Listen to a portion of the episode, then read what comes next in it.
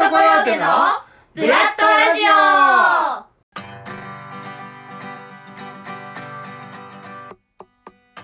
今日の天気は雨。気温は21度。エミザワールド。始まります。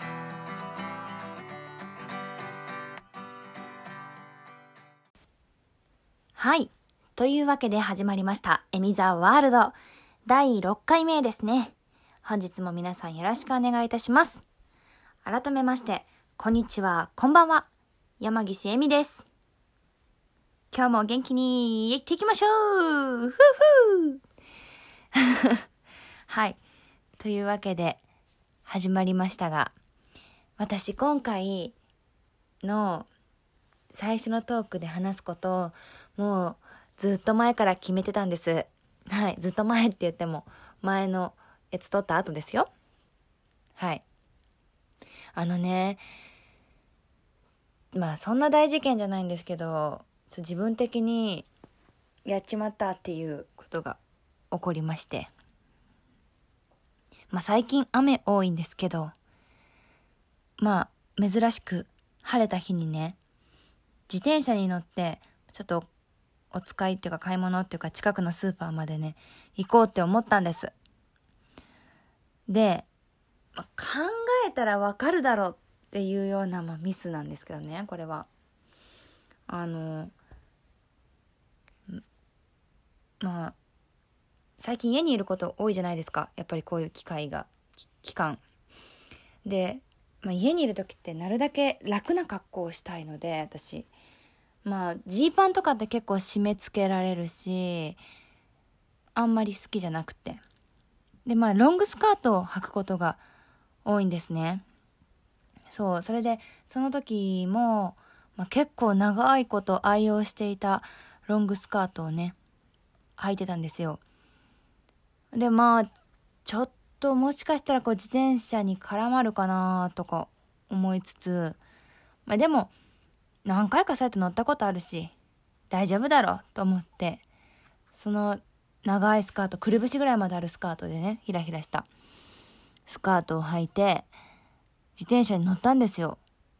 で、最初は普通に焦げたんですよ。なんか坂道で油断した時に、まあ、案の定長いスカートが絡まりまして。坂道下ってる時ね。自転車に絡まりまして、ギュインギュインギュインってなって、あの、感覚で自分のスカートがグッて引っ張られてるわけだから、やべって気づくわけじゃないですか。でももうタイヤは坂道でこう回ってるから、グッて止めた時には、なんかもう、くるぶしまであった長さのスカートが、ミニスカートぐらいに、その、一箇所だけね、重なってる一箇所だけなってて、もうこのまま行ったら、あの、ゴムのスカートだったんで、ここ止めるところが。あの、パンツまで見えてしまうぞと、こう、下ろされて、引っ張って下ろされてね、パンツまで見えてしまうぞっていう形になりまして、とりあえず自転車を止めて、坂道の途中で、で、降りたんですよ。で、やだ、引っかかっちゃったと思って、あの、思いっきしスカートをね、こう、引っ張ってみたんですよ。もう、ガッチガチ、ガッチガチに絡まってて、ちょっとやそっとじゃ、動かないんですよ。で、これ参ったなぁと思って、一旦家に帰るにも、ま、ちょっと距離あるんですよ。で、しかも、さっき言ったみたいに、もう絡み取られてめっちゃ短くなってるから、そのままの姿勢で立つと、もうあの、スカートが引っ張られて、パンツが見えちゃう状態なんですよね。で、仕方ないから、ずっとこう中腰になるしかないわけですよ。この、自転車の高さと自分の高さを合わせて。で、こんなところ人に見られたら超恥ずかしいと思って。なんか、ま、ちょっと距離はあったけど、ご近所さん、顔見知りの人がいるぐらいの場所だったんで、人がいたらやばい。でも助けてほしい。スカートを切ってほしい、この。って思って、とりあえずまあ、家に帰ることにしたんですよ。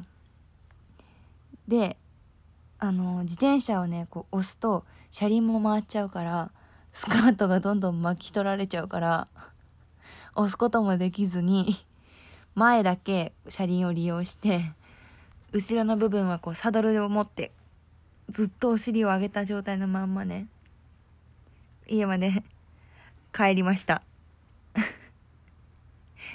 危うく、ほんとマジで気づかなかったら、危うく、ね、路上でもうパンツ一丁になるんじゃないかって、そんな危機さえ感じましたね。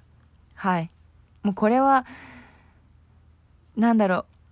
そのスカートが巻かれている自転車をこう持って歩いてる時に、もう恥ずかしすぎて、これラジオで話そうってずっと思ってたんですよ。もうなんかのネタにするしかないわと思って。ほんでまあ家着いてね、そっからですよ。家に着けばどうにかなるって私思ってたんですよ。でも、そこで気づいたんですよ。ちょっと待って、と。今の私は、自転車と一心同体やから、あの、家の中に入れないんじゃねってなって。まあ、私は家の中に入って、ハサミでもスカートを切ってしまおうと思ったんですよ。もう自転車が使えなくてもいいから、古い自転車だしね。切ってしまおうと思ったんですけど、その前に自転車から離る、離れることができないじゃないか、と思いまして、とりあえず家の自転車置き場に自転車を置いて座り込んで、どうしようかなと思って。で、引っ張ってみてもめちゃめちゃ硬いし、手痛いし、ちぎるにもなかなかいい素材だったみたいで、スカートが。ちぎれなくて。そしたらね、なんかそのスカートがね、こう、だんだんにこう、縫われてるみたいな。なんて言うんだろう。こう短い布をこう縫って縫って長くしたみたいなスカートだったんですよ。で私、縫い目を発見して、その縫い目をこう、切り裂けばいいんだと思って。で、ふと見たら、まあ、お庭のところに自転車を止めてるので、庭にね、こう、なんて言うんだろう耕す用っていうか、まあ、ちょっとガーデニングをする用のクワみたいななんだろう熊手みたいなやつがあったんですよ。で鋭いもの見っけと思ってもうそれしかないし 自分の身の回りにね今ハサミがないのならもう一番この鋭いこれを使うしかないと思ってそれをね持ってでスカートピーンって貼ってグサッてやったんですよ。ほんで、サバイバル、こんなサバイバルを家でするとは思わないですよね。スカートの縫い目のところを一つずつこう、ぐさぐさって、うーんってしながら結構強い布で、なかなか穴を開けるのも大変だったんですけど、一生懸命一生懸命穴を開けて、どうにか脱出することができました。はい。なんかねやっぱ近所の人が見てたかもしれないと思うとかっこ悪すぎてなんか対処しうることじゃないですか。長いひらひらしたロングスカートを履いて自転車に乗るってこと自体がまず愚行だったわけですよ。私の。それがねなんかもう後から考えたら恥ずかしくて恥ずかしくって。もうここのエミザワールドで話して供養しようと思いました。はい。聞いてくださってありがとうございました。はい。というわけでコーナーの方に移っていきたいと思います。今日のコーナーはこのコーナーです。そう。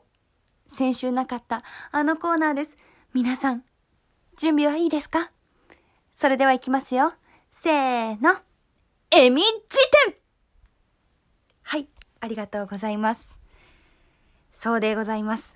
本日は、えみ辞典、お送りしていきたいと思います。はい。えー、いつもですね、まあ、古事成語、この間は古事成語でしたよね。とか、いろいろお送りしてるんですけれども、今回何しようかなーって思って、こちらのテーマを選びました。関西弁です。イエイ。まあ、これを選んだのは、最近、最近っていうかここ1年ぐらいで、私が、え、これって関西弁やったんや、みたいな、思うことが多かったので、まあそういったものをね、いろいろ出したりとかあとはそうですね明日使える関西弁というわけでこう簡単にねいろんな関西弁を今日は勉強というより教えていきたいかなって思います。よろしくお願いします。はい。というわけで、まあね、まず関西弁と言いましても、私は京都出身、京都育ちなんですけれども、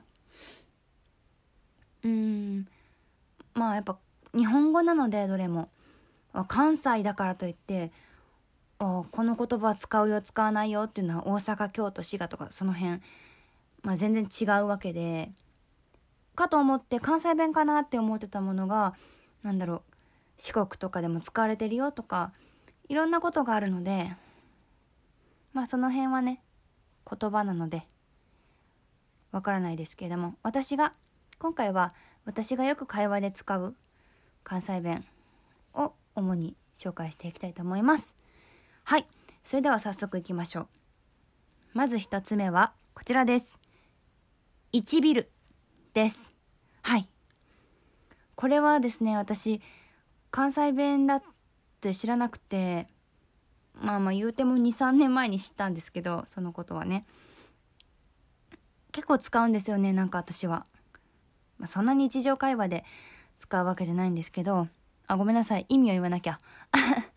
はい。1ビルっていうのは、えっ、ー、と、調子に乗ってるとか、図に乗る。うん、なんか調べたらね、図に乗る、突き上がるって書いてあったんですけど、こう、ふざけてはしゃぎ回ること。みたいなことを指します。1ビってる人を、1ビリって言ったりします。あんた1ビリやな、みたいな。あの人ら、なんか、1ビリやな、とか。そういう風に使います。ま、同じような意味で、ちょけるとかも関西弁らしいんですよね。ちょけるって言葉もまあ同じぐらいの頻度かなで使うんですけどまあでも私はどっちかっていうと1ビルの方が多く使うかなって自分はね思います。まあねなんかねちょけると1ビルって同じような意味なんですけどちょっとニュアンスが違って、チョケルは、こうなんか小学生の男の子とかが、ウェーってこうやってるようなイメージね。イメージで、1ビルは、なんやろ、中学生とか高校生がタバコ吸うみたいな、ちょっと、なんやろ、そういうそれちょっと悪すぎるけどね。未成年がタバコ吸うのは悪すぎることですけど、なんていう、ちょっとヤンキーブルーみたいなね。そういうのに対して私1ビルって結構使えます。うん、なんか、だから、チョケルの方がまだ可愛い。私の中では。はい。これ、明日から使えるんで、使っててください。はい。まあこんな感じで、どんどんいきたいと思います。続きまして、こちらです。遠慮の塊。これね。これは、大皿とかに最後に残った食べ物とかを表す時に使ったりするんですけど、みんなでお菓子パーティーとかこうしててね。で、最後に一個だけとか、もう、なんやろ、一口分とかがだけね、残ってて誰も手つけへんみたいな。あるじゃないですか。日本人特有らしいですけどね。そういう時にね、遠慮の塊もらっていい？みたいな。そういう風に使います。はい。なんかね、関東では、関東の一つ残しって言うって書いてあったんですよ。調べたらね。まあ、それ、聞いたことないんで、ほんまなんですか？関東の方教えてください。関東の一つ残しって。めちゃめちゃなんか関東アピールしますやんって 感じなんですけど、遠慮の塊の方が可愛くないですか？私はそう思うんで、皆さん明日から使ってください。こちらもね、使いやすい気軽に使えると思います。はい。続きましてですね、今日ペース早いですね。まあいっぱい関西弁紹介したいんで、はい。続きましてですね、こちらです。サブイボ。これね、まあこれ有名ですよね。サブイボって。まあ鳥肌のことなんですけどね。私はね、サブイボも鳥肌も両方使うんですよね。なんか別に多分そういう決まりないんですけど私はなんかどっちかというと丁寧な時は鳥肌を使いますそうなんかなんやろ目上の人とか先輩とかと喋る時あんま鳥肌ってね会話で出ないですけどうわ寒あ鳥肌立ってきました。みたいな。なんかサブイボはねうわサブイボや。ぐらいの名前のノリです。説明下手かってね。ほんまに説明下手なんですけど。うん。なんか別にサブイボしか言わへんとか鳥肌しか言わへんとかいうことはないと思います。ただなんか可愛いでしょう。文字に書いてみてください。一回。鳥肌とサブイボ。サブイボの方が可愛いんで。はい。是非ね明日から使ってください。巨大冷蔵庫に入った時とかサブイボ出るでしょ？その時に「うこれサブイボや!」って使ってください。はい。さあ続きまして。えー、行きしな帰りしなとか何々しなってやつですね。これはねよう使えます。っていうかこれ逆にこれ関西弁らしいんですけど逆に標準語で行きしなってなんててどう言ったらいいんですか？行く途中？長ないですか？なんか。なんか長いでしょう。行きしな帰りしな言うたら一発ですからね。帰りしなに買うてきてとか。帰る途中にこれ買ってきてってことやね。行きしなに会うてんけどとか。結構便利やと思うんですよ。関西弁って結構便利やと思うんですよ私。行き行く途中に帰る途中でって。長いでしょ？ストレスじゃないですか長いことは。なのでね是非これも皆さん日常会話で使ってください。はい。さあ続きましてですね。続きましてこちら。有名です。何々しはった。これはですねまあ、敬語ですね。例えばだから、食べはったとか、いかはったとか、来はったとか、そういう風に使うんですけども、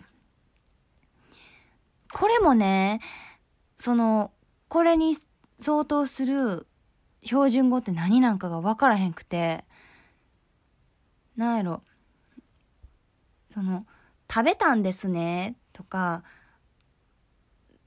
召し上が、召し上がられたんですね。ってことじゃないですか。食べはったってね。例えばですよ。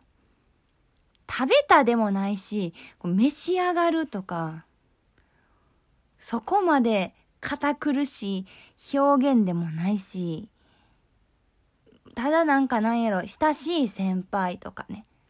そういう人とお話しするときに、あ、食べはったんですねとか、あ、いかはったんですねって、こう、ちょっと砕けた敬語みたいな感じなんですよね。うん。それぐらいのニュアンスの言葉が関東弁にはないなって思うんですけど、私は。どうですか？そんなことねえぜっていう人、教えてください。私はすごい、うん、関西弁の一番便利な言葉やと思ってます。はい。まあ、こんな感じで私が普段使う関西弁ですね。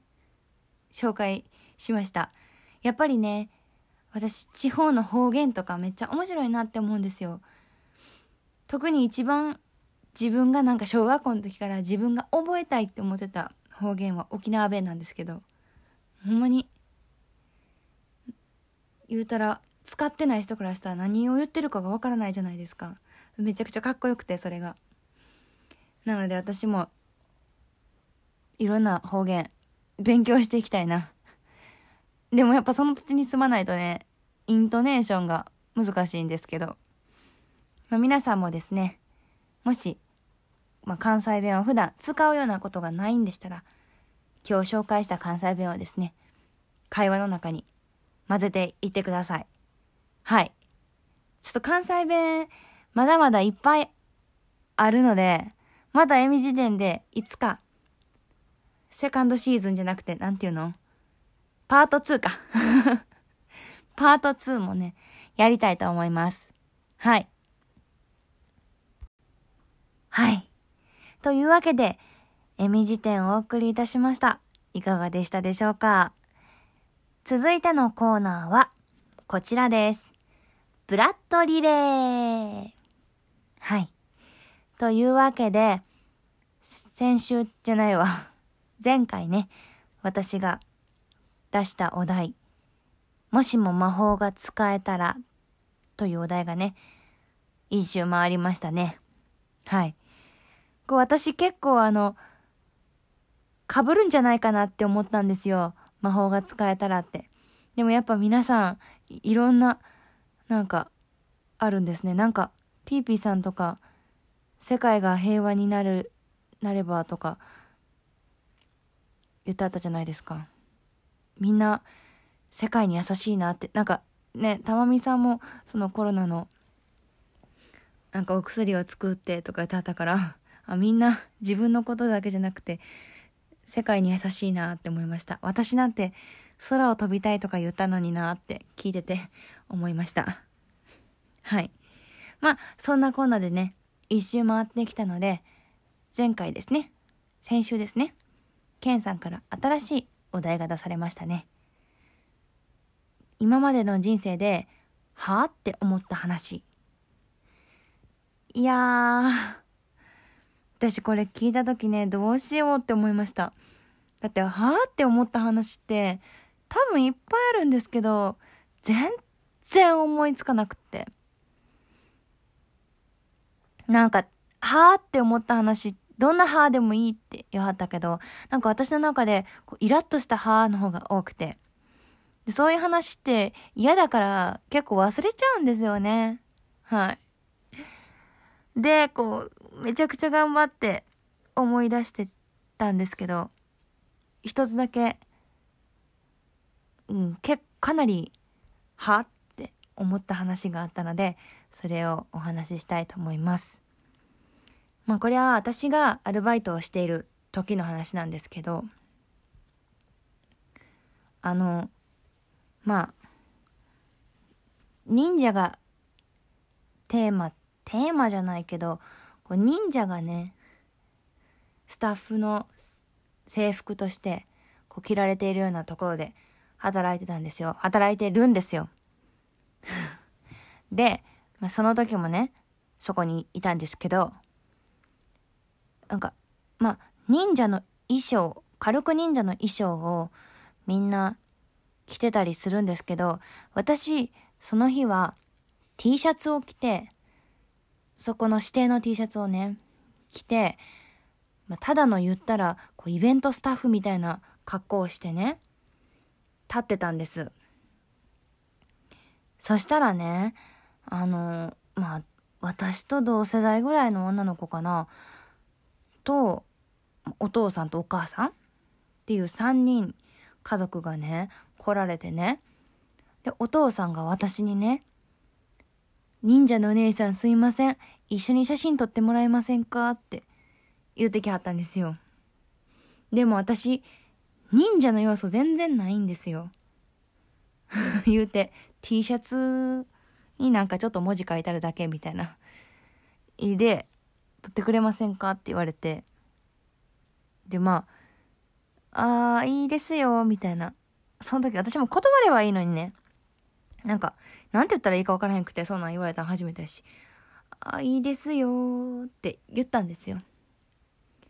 ほんでね、写真一緒に撮ってもらったんですよ。ほんでね、あのー、まあ、娘さんと奥さんがね、なんか、すいません、みたいな言ってきはって、ああ、もう全然大丈夫ですよ、とかって言ってたんですけど、ね、その後こう、ありがとうございました、つって去っていくときにね、あの、娘さんとかお母さんがね、いや、あんたどうせ若い子と写真撮りたかっただけやろ、みたいな言わはるんですよ。で、私も、ああ、そうやろ、と。私と写真撮れてよかったな、みたいな、こう、心の中で思ってたんですよ。そういう顔をしてたんですよ。そしたらね、お父さんがね、いや、せっかくここに来たから写真撮ろうと思っただけで、別にそんなに、あの、可愛くもないし、みたいなこと言ったんですよ。はあ？でしょ？いやいやいやいやいやいや、みたいな。なんなん？写真一緒に撮ったったのに。こっちの気持ちとしては。ね。それ以来私絶対誰かと一緒に写真撮った撮ったらんとこって思いました。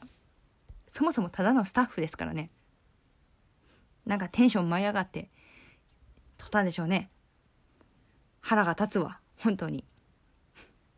というわけで私のはあと思った話はこれにて終了します。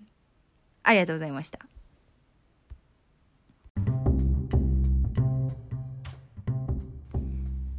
はい。というわけで、そろそろエンディングのお時間です。エミザワールド第6回目ですね。いかがでしたでしょうか？まあ、前回からね、結構なんだろう、おしゃべりすることに、なんだろう、慣れてきたのかな？結構なんか、関西弁で 喋っちゃってるところがあるんですけれども、まあ今回はエミ時点でも関西弁について取り上げましたしこっちの方がねこう楽しくおしゃべりを一緒におしゃべりしているような感じでね聞いていただけるんじゃないかなって思います。うんこれからもこんな調子で お話ししていきたいと思います。はい。さあ次回はですねたばみさんの ちょっと噛んじゃった。たまみさんのつれづれ BGM です。はい。たまみさんのトークってなんか、ほんと癒しですよね。毎回これしか言ってないけど、声の厚みとかも私結構好きで、また来週楽しみにしておいてください。私も楽しみです。